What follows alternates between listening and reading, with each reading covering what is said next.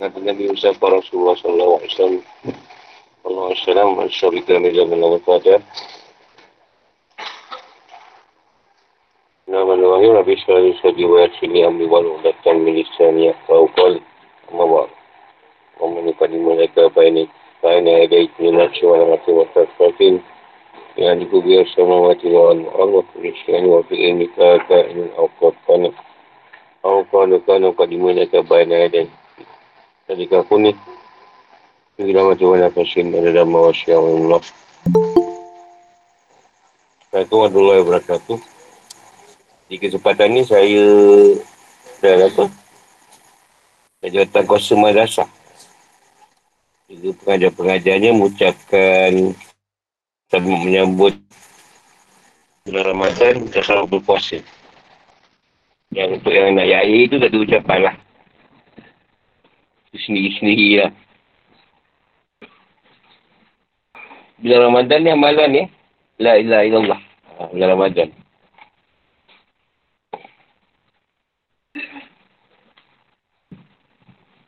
Berkaitan dengan apa kata Quran tu belum siap lagi. Jadi nanti, nanti aku siap nanti Cik Galman bagi pada kawan-kawan lah. Berapa, berapa nak baca. Cerita tafsir kita kegembiraan orang munafik yang tidak ikut berjihad di perang tabuk. Ha, ini gembira je orang munafik tak pergi perang. Selamat kata dia. Surah Taubah ayat 81 dan 82.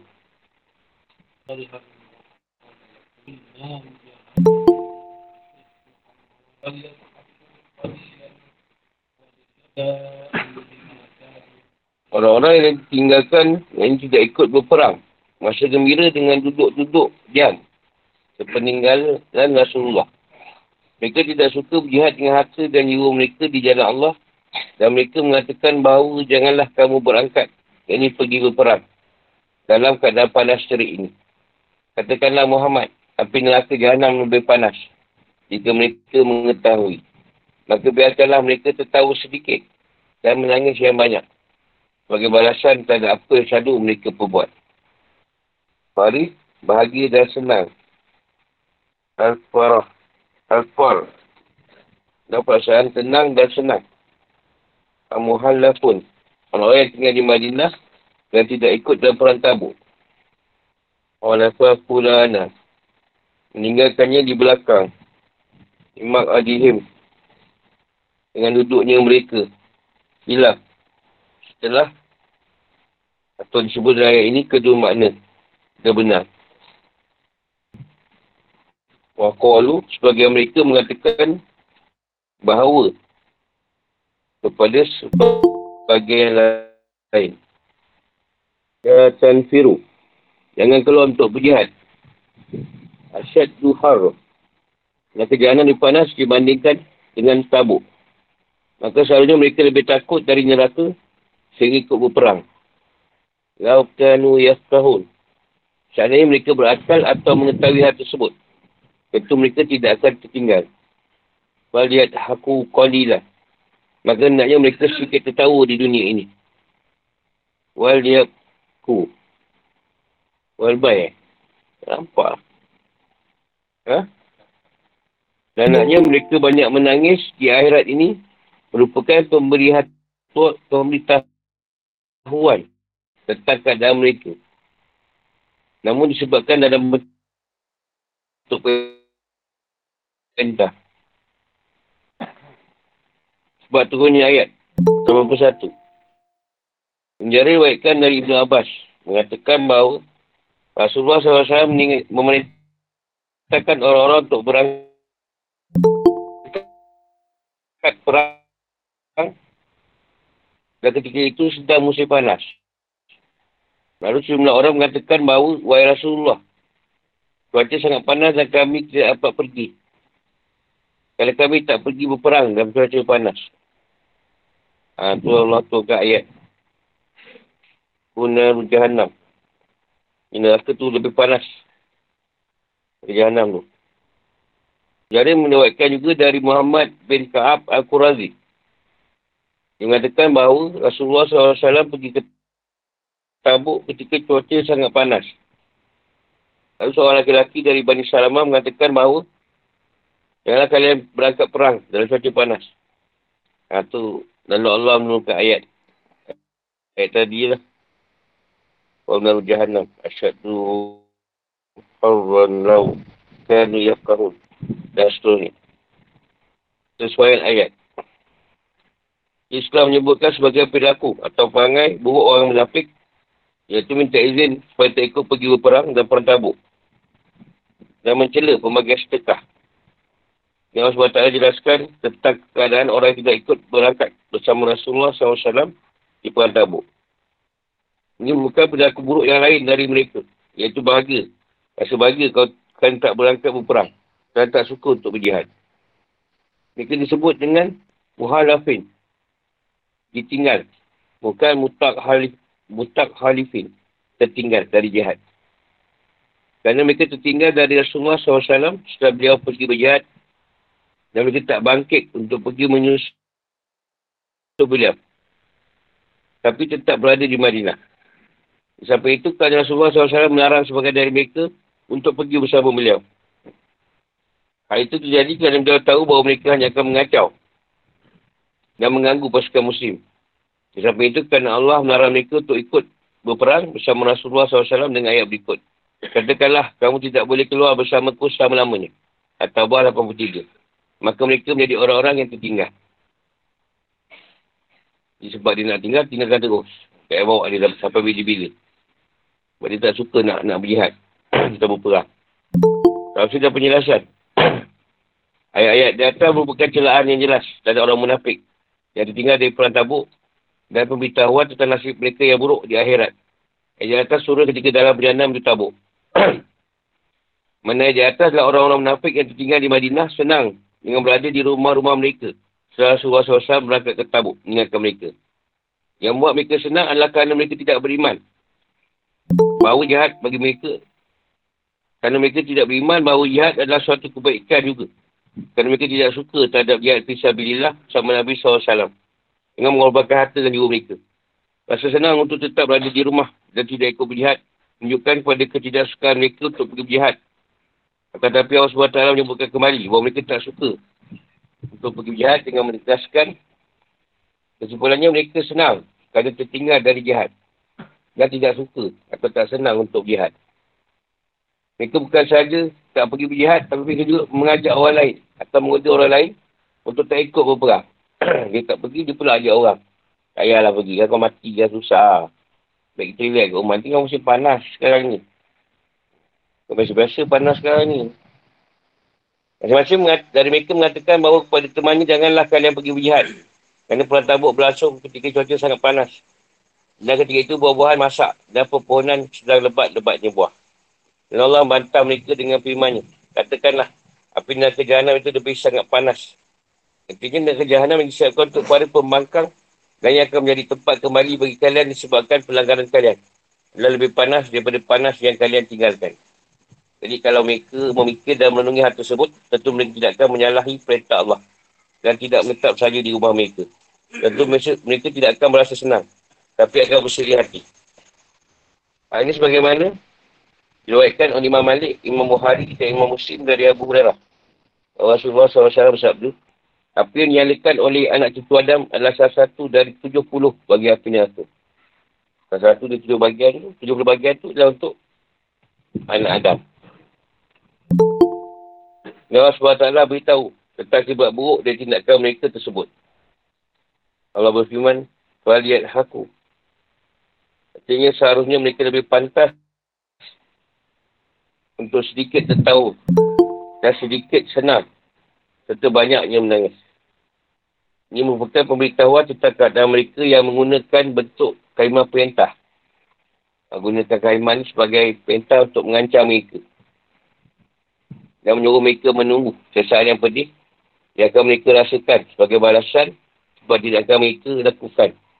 Atau sebagai balasan di kejahatan dan kemunafikan mereka. Nombor hari lima muslim melewatkan dalam syahihan syahihan dari Anuman bin Bashir. Yang tekan bahawa Rasulullah SAW bersabda, Sungguhnya bunyi neraka yang sisanya paling ringan pada hari kiamat adalah orang yang memakai sepasang san, sepasang sandal. Dan sepasang tali sandal atau kasut dari api neraka atau sipor. Dari api neraka yang buat otak mereka mendidih. Sebagainya panci yang mendidih. Dia mengira tidak ada penduduk neraka yang siksanya lebih berat darinya. Padahal itu, itu adalah azab neraka yang paling ringan. Dan disebut tu pakai kasut atau sipon neraka tu Abu Talib. Pasal Rasulullah. Yang paling ringan lah siksa kat neraka. Otak dia bergegor ni. Fikir kehidupan atau hukum-hukum. Ayat di atas menunjukkan terbatasnya pandangan manusia. Kerana pada umumnya mereka hanya memandang kepada keadaan saat ini dan realiti yang sedang mereka jalani. Mereka tak pandang kepada masa depan dan pelbagai peristiwa yang akan dihasilkan. Orang munafik senang dengan ketidaksertaan mereka dalam peperangan dan masa tenang di Madinah. Dan tidak beriman yang mereka terhadap manfaat jihad, manfaat jihad dan tak suka mereka terhadap jihad. Hal tersebut terjadi jihad membuat mereka tidak dapat merasakan kenikmatan berteduh di bawah naungan pohon-pohon dan memetik buah-buahan. Sebab tengah musim masa tu musim buah-buahan. Jadi rugi kalau pergi. Ya, buah siapa nak ambil? Nak makan. Akan tetapi Al-Quran mencela mereka dan mengingatkan akan mereka. Iaitu bahawa panahnya neraka yang akan menjadi tempat mereka disebabkan ketinggalannya mereka dan jihad melawan para musuh dan memilih Islam. Adalah jauh lebih panas daripada panahnya musim panas di dunia.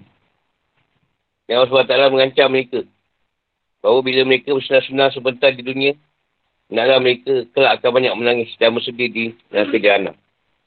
Mereka sedikit tertawa dan banyak menangis sebagai balasan bagi apa yang mereka lakukan. Ancaman ini tak terbatas pada orang munafik, tapi mencakupi para hamba soleh yang merasakan rasa takut yang sangat kuat dari Allah SWT. At-Tirmizi berkatakan kepada berkatakan bahawa Nabi SAW bersabda, Salih kalian tahu apa yang saya ketahui saya kalian akan sedikit tertawa dan akan banyak menangis. Dan saya kalian akan pergi ke jagaran memohon kepada Allah SWT. Anda saya hanya sebatang pokok. Hanya saya hanya sebatang potong. Yang dipotong. Hal ini bukan berarti tertawa ringan dilarang. Kau tak boleh ketawa. Kerana Allah juga lah yang membuat orang tertawa dan menangis. Akan tapi jangan ketawa terlalu banyak. Dan selalu sangat melakukannya. Sampai jadi hal yang pertama pada seorang. Pada biasa. Tahu je kerja dia. Hal ini tercera dan dilarang. Inilah yang dilakukan oleh orang-orang bodoh dan pengangguran. Dalam sebuah hadis disebutkan bahawa banyak tertawa dapat mematikan hati. Sebenarnya, orang munafik telah melakukan tiga pelanggaran berat. Iaitu, Ketinggal di Madinah, tidak ikut dalam soalan tabuk, benci dengan jihad. Dan memujuk teman-teman mereka untuk tidak berjihad. Sebabnya mereka layak mendapatkan dalam kejahanan. Dengan demikian, apabila mereka bersenang-senang dan banyak tertawa sepanjang hidup mereka, itu hanya sedikit kerana kenikmatan dunia ialah sedikit. Sedangkan kesedihan dan tangisan mereka di akhirat akan banyak. Kerana di akhirat mereka akan mendapatkan hukuman yang abadi. Tak pernah terputus sama sekali. Ha, ini disebabkan kemunafikan yang mereka lakukan ketika di dunia. Yang sangat ketawa kat sana menangis. Ada nak tanya?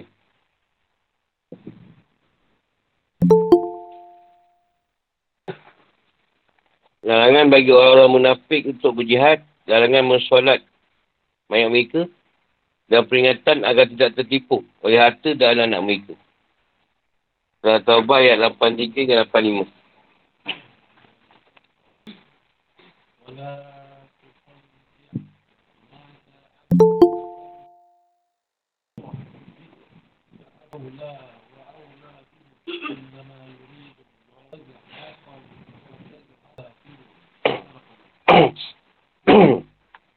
Maka jika Allah mengembalikanmu, Muhammad, pada suatu golongan dari mereka, yakni orang-orang munafik, dan mereka minta izin kepadamu untuk keluar pergi berperang, maka katakanlah, kamu tak boleh keluar bersamaku selama-lamanya.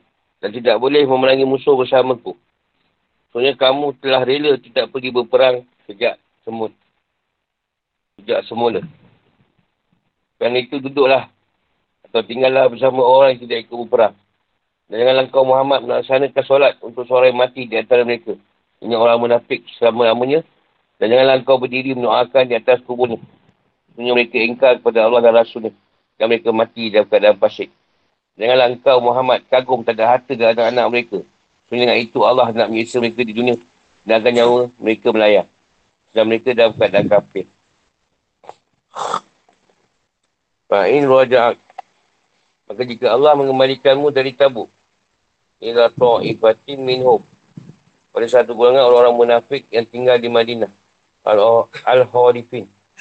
Yang tertinggal terdiri daripada perempuan dan anak-anak.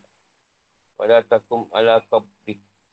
Yang kamu berdiri di kuburnya untuk mengkubur. Menguburkan. Atau untuk menjarahinya. Maksudnya larangan berdiri di kuburnya ketika penguburan atau untuk menjarahinya. Al-Qab ada tempat mengubur mayat. Fasikun, orang-orang kafir. Watas hak keluar. Buat turunnya ayat 84.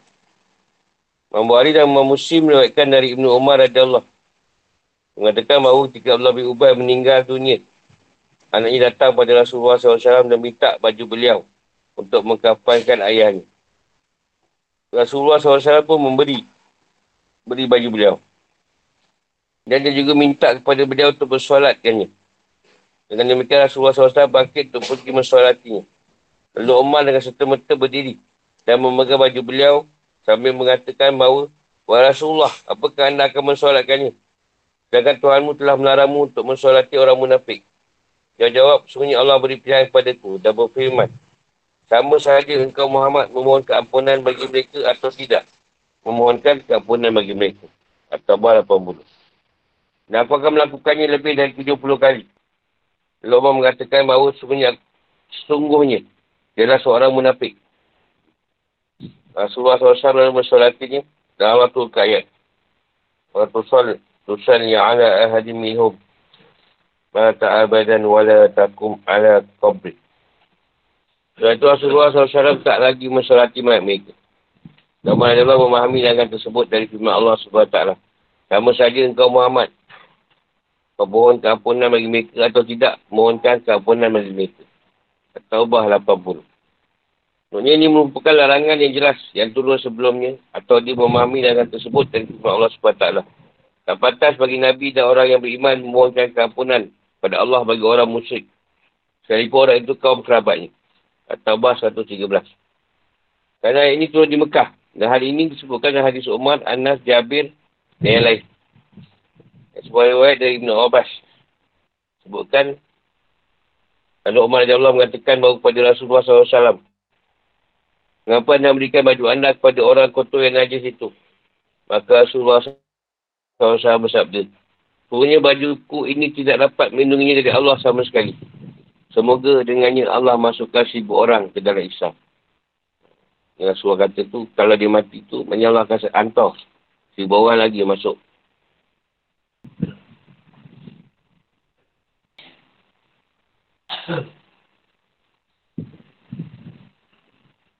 Cerita ni, cerita yang Syahina Umar ni, dia banyak dapat cerita dulu. Tentang cerita tahunan badar, tebusan, ayat pengharaman Arab, ayat tentang pemindahan arah kiblat, ayat perintah terhadap parisi Nabi untuk memakai hijab dan ayat ni. Mayang bagi orang munafik ni. Sebab itu Nabi SAW bersabda tentang Umar. Sebenarnya aku tak diutus menjadi Nabi. Pasti kau telah diutus menjadi Nabi, wahai Umar. Umar ni dia banyak dapat cerita dulu lah. Ketika itu orang munafik tak pernah menjauhi dari Abdullah. Allah bin Allah ni anak Allah bin Ubay. Isa mereka melihatnya minta baju dari Rasulullah SAW dengan mengharap dapat memberikan manfaat kepada ayahnya. Dan dia memberikannya. Lepas itu sibuk orang dari mereka masuk Islam. Lepas dua bin Ubay ni mati, sibuk orang. Dia orang menafik tadi, orang kafir masuk Islam. Kata Rasulullah SAW, sungguhnya Allah beri pilihan kepada ku. Cukup rumit. Namun secara zahir, sifar pemenampu untuk orang munafik yang diberikan pilihan kepada Rasulullah SAW hanya bersifat lisan saja. Dia sehingga kata je. Namun tidak bawa manfaat apa-apa. Dia melawan untuk menghibur hati sebagai kerabat yang tinggal mati olehnya. Sebab Allah bin Ubay ni dia munafik tapi anak-anak dia dan keluarga dia taklah munafik macam dia. Itu Rasulullah buat jugalah. Nak ibu hati tiga orang. Dan dia minta. Rasulullah SAW mensolatkannya. Dan beliau tahu bahawa dia adalah orang kafir. Dan mati dia keadaan kafir. Ketika beliau diminta oleh anaknya untuk menirikan baju. Yang telah menyentuh kulit beliau untuk dikubur dengan ayahnya. Jadi beliau menduga bahawa dia telah beriman. Kerana ketika itu merupakan waktu bagi orang jahat untuk bertaubat. Dan bagi orang kafir untuk beriman. Atau beliau mensolatinya berdasarkan pernyataan keislaman. Yang nampak secara zahir. Dia orang yang ingat bila Rasulullah solat tu, dia ni dah, dah, dah betul lah dah tak munafik lagi. Yang pada tetap munafik juga. Rasulullah tu dah tak apa hati dah tengok. Dia buatkan jugalah atau permintaan. Abu Yala dan yang lainnya merupakan dari Anas. Rasulullah SAW ingin mensolatkan Abdullah bin Ubay. Lalu Jibril memegang baju beliau dan berkata, Wala tu sol. Dan seterusnya. Sebab ini menunjukkan bahawa Rasulullah SAW tidak mensolatkan Abdullah bin Ubay. Ini tak semayangkan sebab Jibril dah tarik baju dia. Menyikapi sejumlah riwayat yang bertentangan ini, sebagai ulama mengatur menguatkan riwayat Imam Buhari. Sebagai ulama yang lain menggabungkan isi dan riwayat tersebut dengan mengatakan bahawa maksud dari solat dan riwayat Umar dan Ibn Umar adalah doa. Atau beliau baru ingin mensolatkannya dan Jibril mencegahnya. Ha, Jibril tak bagi dia semayang kan. Dia nak semayang, Jibril tarik dia. Dia orang lain lah yang imamkan. Ayat-ayat di surah At-Taubah masih bicara tentang kehinaan orang munafik dan buruk di dalam mereka. Dalam menjelaskan tentang pelbagai keburukan mereka. Jadi Allah menjelaskan berapa sikap tegas terhadap mereka. Rasulullah SAW kembali dari perang tabuk. Kerana itu Allah SWT melarang mereka untuk pergi berjihad bersama Nabi SAW dan peperangan yang lain. Kerana keikut sertaan mereka dalam jihad hanya akan menimbulkan kekacauan. Allah juga melarang Nabi-Nya untuk mensolatkan mayat-mayat mereka. Kerana mensolatkan mayat mereka adalah mendoakan, mohonkan ampun dan mohonkan syafaat untuknya. Dan kau kafir tidak berhak mendapatkan hal itu. Jadi Allah melarang. Dia tertipu dengan harta dan anak-anak mereka. Atau menganggap bagus apa yang mereka miliki. Dan semua itu bukan untuk kebaikan mereka. Mereka cara untuk mengisi mereka di dunia. Dan melalaikan mereka dari akhirat. Tafsir dan penjelasan. Jadi Allah perintahkan Rasulnya. Ha, kalau kau Rasulullah balik di perang tabuk dan kau jumpa orang munafik yang tak ikut perang, jumlahnya 12 orang. Tapi katakan kata dah. Lalu mereka minta izin pada beliau untuk ikut dalam perang yang lain.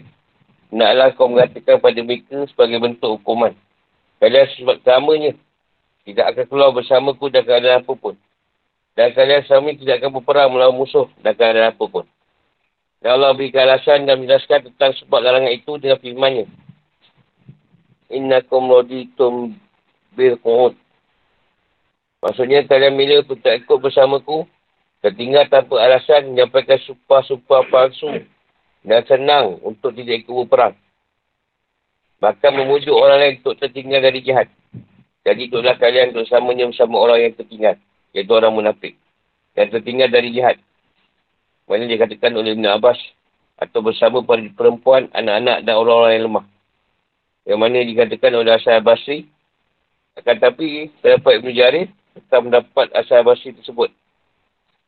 Ini tak tepat kerana bentuk plural untuk perempuan bukan untuk tam, bukan dengan tambahan huruf ya dan huruf nun. Sebenarnya diinginkan adalah pada perempuan.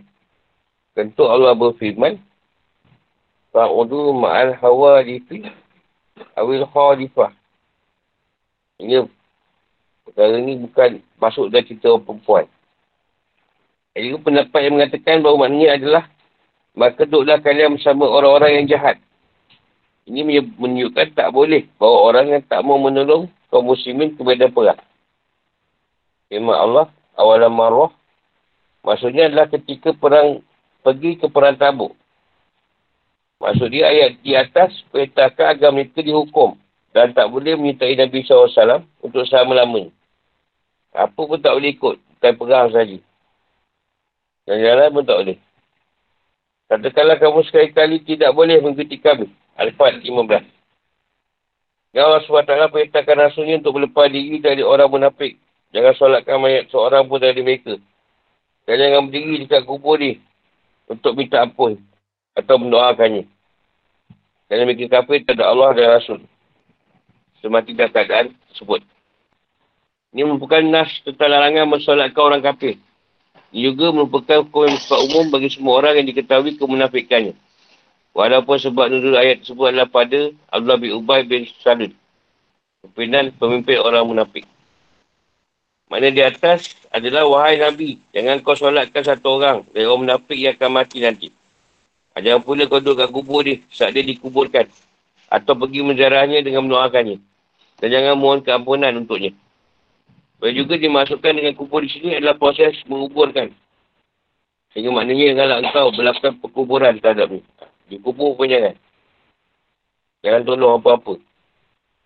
Kalau sebab tak jelaskan sebab tadi larangan, Bersolatkan mayat orang munafik dan berisi kuburnya untuk mendoakannya. Dengan, dengan firmannya. Anau kafaru billahi wa rasulih. Artinya, kerana mereka kafir tak ada wujud Allah dan keesaannya. Mereka juga engkar tentang keputusan Nabi-Nya. Kerana mensolatkan mayat adalah mohonkan syafaat untuknya. Dan berisi kuburnya adalah memuliakan dan menghormatinya. Dan kalau kafir tak layak mendapatkan kehormatan dan kemuliaan. Nama tu wahum, fasikun. Maksudnya mereka mati dan keadaan keluar dari agama Islam. Membangkang dari hukum-hukumnya. Dan melanggar bata-bata perintah dan larangannya. Dan Allah SWT melarang rasulnya menganggap baik sebagai penampilan orang munafik. Yang berfirman, Wala tu'jibka amwaluhum. Auladuhum. Jangan puji-puji orang, orang munafik ni. Eh, isem ke, pakai kau cantik ke, jangan dipuji. Jangan kau anggap, menganggap nikmat yang kami berikan pada mereka berupa harta dan anak-anak sebagai hal yang baik. Kerana kami tidak menginginkan kebaikan pada mereka. Tapi ingin menyesal mereka di dunia dengan berbagai bencana. Dan mereka akan mati dalam keadaan kapi. Saat mereka sibuk menikmati berbagai kenikmatan tersebut dan lalai dari kesudahan berbagai perkara. Ayat ini disebutkan dalam surah At-Taubah pada ayat 55 dengan adanya perbezaan sedikit. Yang ada beberapa perkataan lah dalam pasti. Bolehlah kita fahami bahawa kesukaan mereka pada anak-anak mereka lebih besar daripada kesukaan mereka pada harta. Pada zaman dulu dia lebih sayang pada anak-anak. Yang anak-anak tu lebih utama lah daripada harta. Ayat ni menunjukkan janganlah kita sibuk dengan disibukkan dengan harta dan anak-anak. Sebab hal tersebut berkaitnya jiwa manusia dengan kedua hal tersebut. Sehingga dengan demikian, dia tidak terhalang dari mencari apa yang lebih utama. Iaitu sibuk dengan akhirat. Ini bukan peringatan larangan yang jelas agar tidak terlena dengan harta dan anak-anak. Cerita dengan anak-anak sampai melupakan Tuhan. Kita salah sayang tapi berpada-pada. Fikir kehidupan atau hukum-hukum. Ayat di atas mencakupi sikap-sikap tegas yang diambil terhadap orang-orang munafik setelah tempoh waktu yang cukup lama yang diberikan kepada mereka dan setelah mereka disikapkan secara zahir bagi orang muslim. Sikap tegas tersebut ada tiga. Itu mereka dilarang pergi berjihad bersama orang muslim. Sebab mereka tak boleh disolatkan dan tak boleh tertipu oleh harta dan anak-anak yang mereka banggakan. Ketika sikap tersebut menunjukkan bahawa mereka adalah sekelompok orang kafir yang mengikari Allah dan Rasulnya. Ada pun sikap pertama, maka ia hanya dilakukan terhadap orang munafik. Kerana orang yang tidak ikut berperang dan menetap di Madinah. Ketika itu, tidak semuanya munafik. Tetapi mereka ada orang yang mencari uzur. Dan orang yang tidak punya uzur. Ya Allah apakah mereka dan menimba tabat mereka. Seperti tiga sahabat yang tertinggal di peperangan. Ha, ada tu yang tak munafik tapi tertinggal. Lambat pergi. Dia tertinggal lah. Jika yang kedua adalah tidak menganggap mereka sama sekali. Kerana mensolati mayat dan beri sisi kubur untuk mendoakannya adalah penghormatan dan pemuliaan terhadapnya. Kalau kafir atau menafik lagi tak layak mendapatkan penghormatan tersebut. Yang ini jauh sekali yang sikap dilakukan terhadap orang yang beriman. Terhadap mayat orang mukmin Nabi SAW serta bersolatkan ini. Kerana solat beliau adalah syafaat dan ketenangan. Dia juga memintakan orang mukmin untuk mendoakan dan minta ampun untuk mayat orang mukmin kemuliaan dan penghormatan. Abu Daud Al-Hakim dan Al-Bazar. Buatkan dari Usman Allah. Yang mengatakan bahawa Rasulullah SAW setelah selesai menguburkan mayat, Dia berdiri di sisi kubur lalu bersabda. Mohonlah ampun untuk saudara kalian dan mohonlah keteguhan untuknya. Kerana sungguhnya saat ini dia sedang ditanya. Ini sedang kena soal. Ayat di atas tu merupakanlah kesalahan untuk tak mensolatkan mayat orang kafir dan tak boleh berdiri di kubur dia ketika proses perkuburan dilakukan. Dalam ini tidak ada dalil tentang perintah untuk mensolatkan orang mukmin. Akan tetapi kewajipan mensolatkan mayat seorang mukmin diambil dari hadis sahih. Seperti hadis suatkan Muslim dari Jabir bin Abdullah. Dia mengatakan bahawa Rasulullah SAW bersabda. Sebenarnya seorang saudara kalian telah meninggal dunia. Maka solatkan lagi. Jabir bin Abdullah mengatakan bahawa lalu kami bangkit. Dan kami buat dua sab. Yang dimasukkan beliau adalah Raja Najasi. Dari Abu Hurairah Raja Allah. Rasulullah SAW menyampaikan berita duka kepada orang-orang ketika Najasi meninggal dunia. Lalu beliau pergi ke tempat solat dan melakukan solat gaib dengan empat kali takbir. Jika kaum muslimin bersepakat atau berijmak bahawa senyap orang mayat orang bahawa senyap mayat orang muslim tidak boleh dibiarkan saja tanpa tidak disolatkan. Hal ini sebagai sebuah amalan yang diwarisi dari Nabi SAW. Baik berupa sabda maupun perbuatan beliau. Ulama juga memasukkan dalam kewajipan ini menghantarkan jenazah kaum muslimin. Dengan mafhum mukhalafah atau dari kitab. Di ayat atas dapat dipahami tentang disyariatkan berdiri sisi kuburan orang muslim sehingga selesai dikuburkan. Hal ini lakukan oleh Nabi SAW. Dia berdiri sisi kubur sehingga mayat seorang selesai dikuburkan dan beliau doakan agar mayat tersebut diberi keteguhan. Dan Ibn Al-Zubir, Allah jika ada kerabatnya meninggal dunia, dia terus berdiri di kuburnya sehingga selesai dikuburkan. Dan saya muslim juga disebutkan bahawa Amru bin As, Raja Allah, ketika akan meninggal dunia mengatakan bahawa jika kalian selesai menguburkan aku atau menguburkan saya, maka taburkanlah tanah di atas kuburku. Dan tetaplah berada di si kuburku sama mana orang yang pemilik uta dan membagikan dagingnya. Agar saya merasa tenang dengan keberadaan kalian. Dan saya dapat berfikir tentang jawapan yang saya berikan kepada para utusan Tuhan. Semua ulama pendapat bahawa takbir dalam suara jenazah ada empat kali. Ada rukun ini diwakilkan dari Ubay bin Ubay bin Ka'ab. Allah. Rasulullah SAW bersabda. Ketika pada mereka mensolatkan Adam. Mereka bertakbir empat kali. Dan mengatakan bahawa ini adalah sunnah kalian. Wahai anak cucu Adam. Dia pendapat yang masuk dalam mazhab Malik dan soal jenazah tak ada baca Al-Quran. Demikian juga dalam pendapat Abu Hanifah dan As-Sawri. Berdasarkan sabda Nabi SAW, buatkan dari Abu Daud, dari Abu Hurairah. Dia bersabda, jika kalian mensolatkan mayat, maka ikhlaskanlah doa untuknya. Untuk doa Allah filah warhamhu.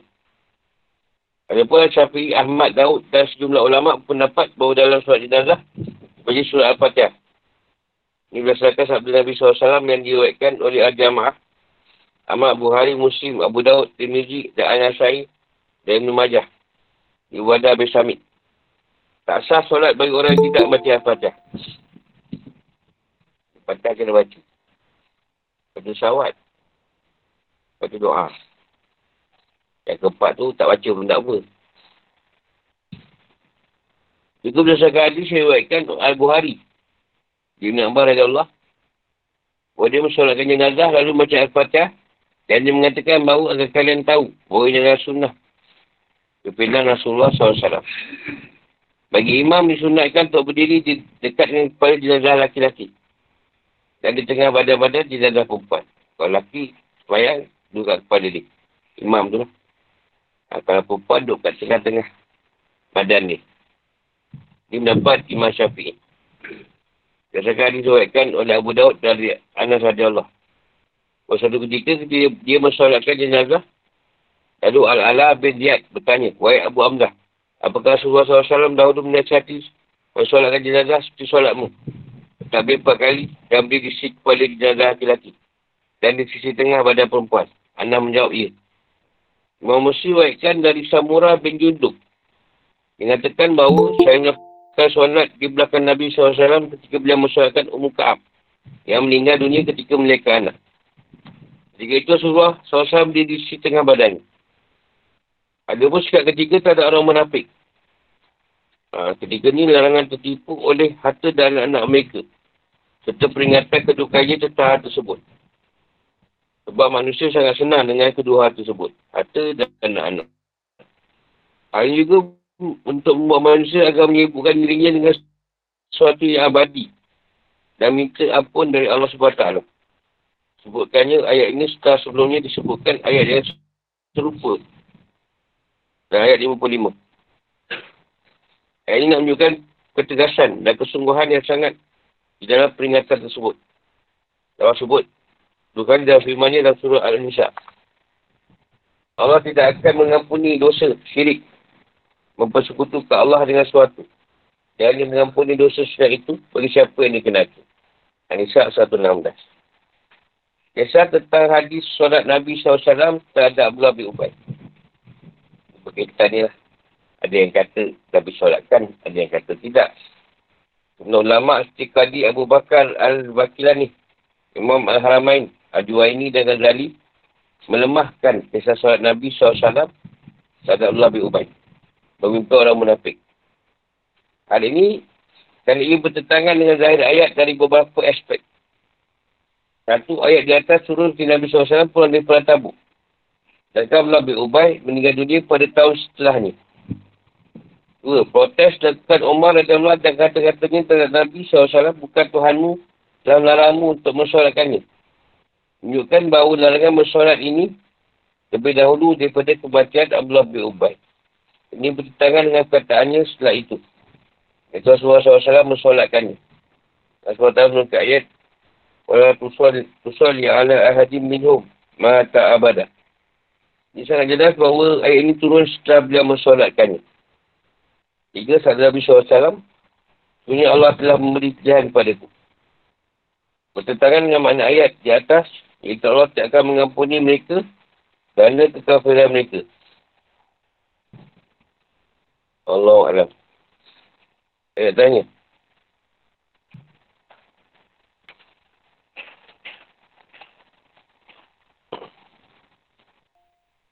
Tiga tajuk, tiga tajuk lagi ada, di sepuluh. Kita sampai situ. InsyaAllah sama malam esok. Assalamualaikum warahmatullahi wabarakatuh.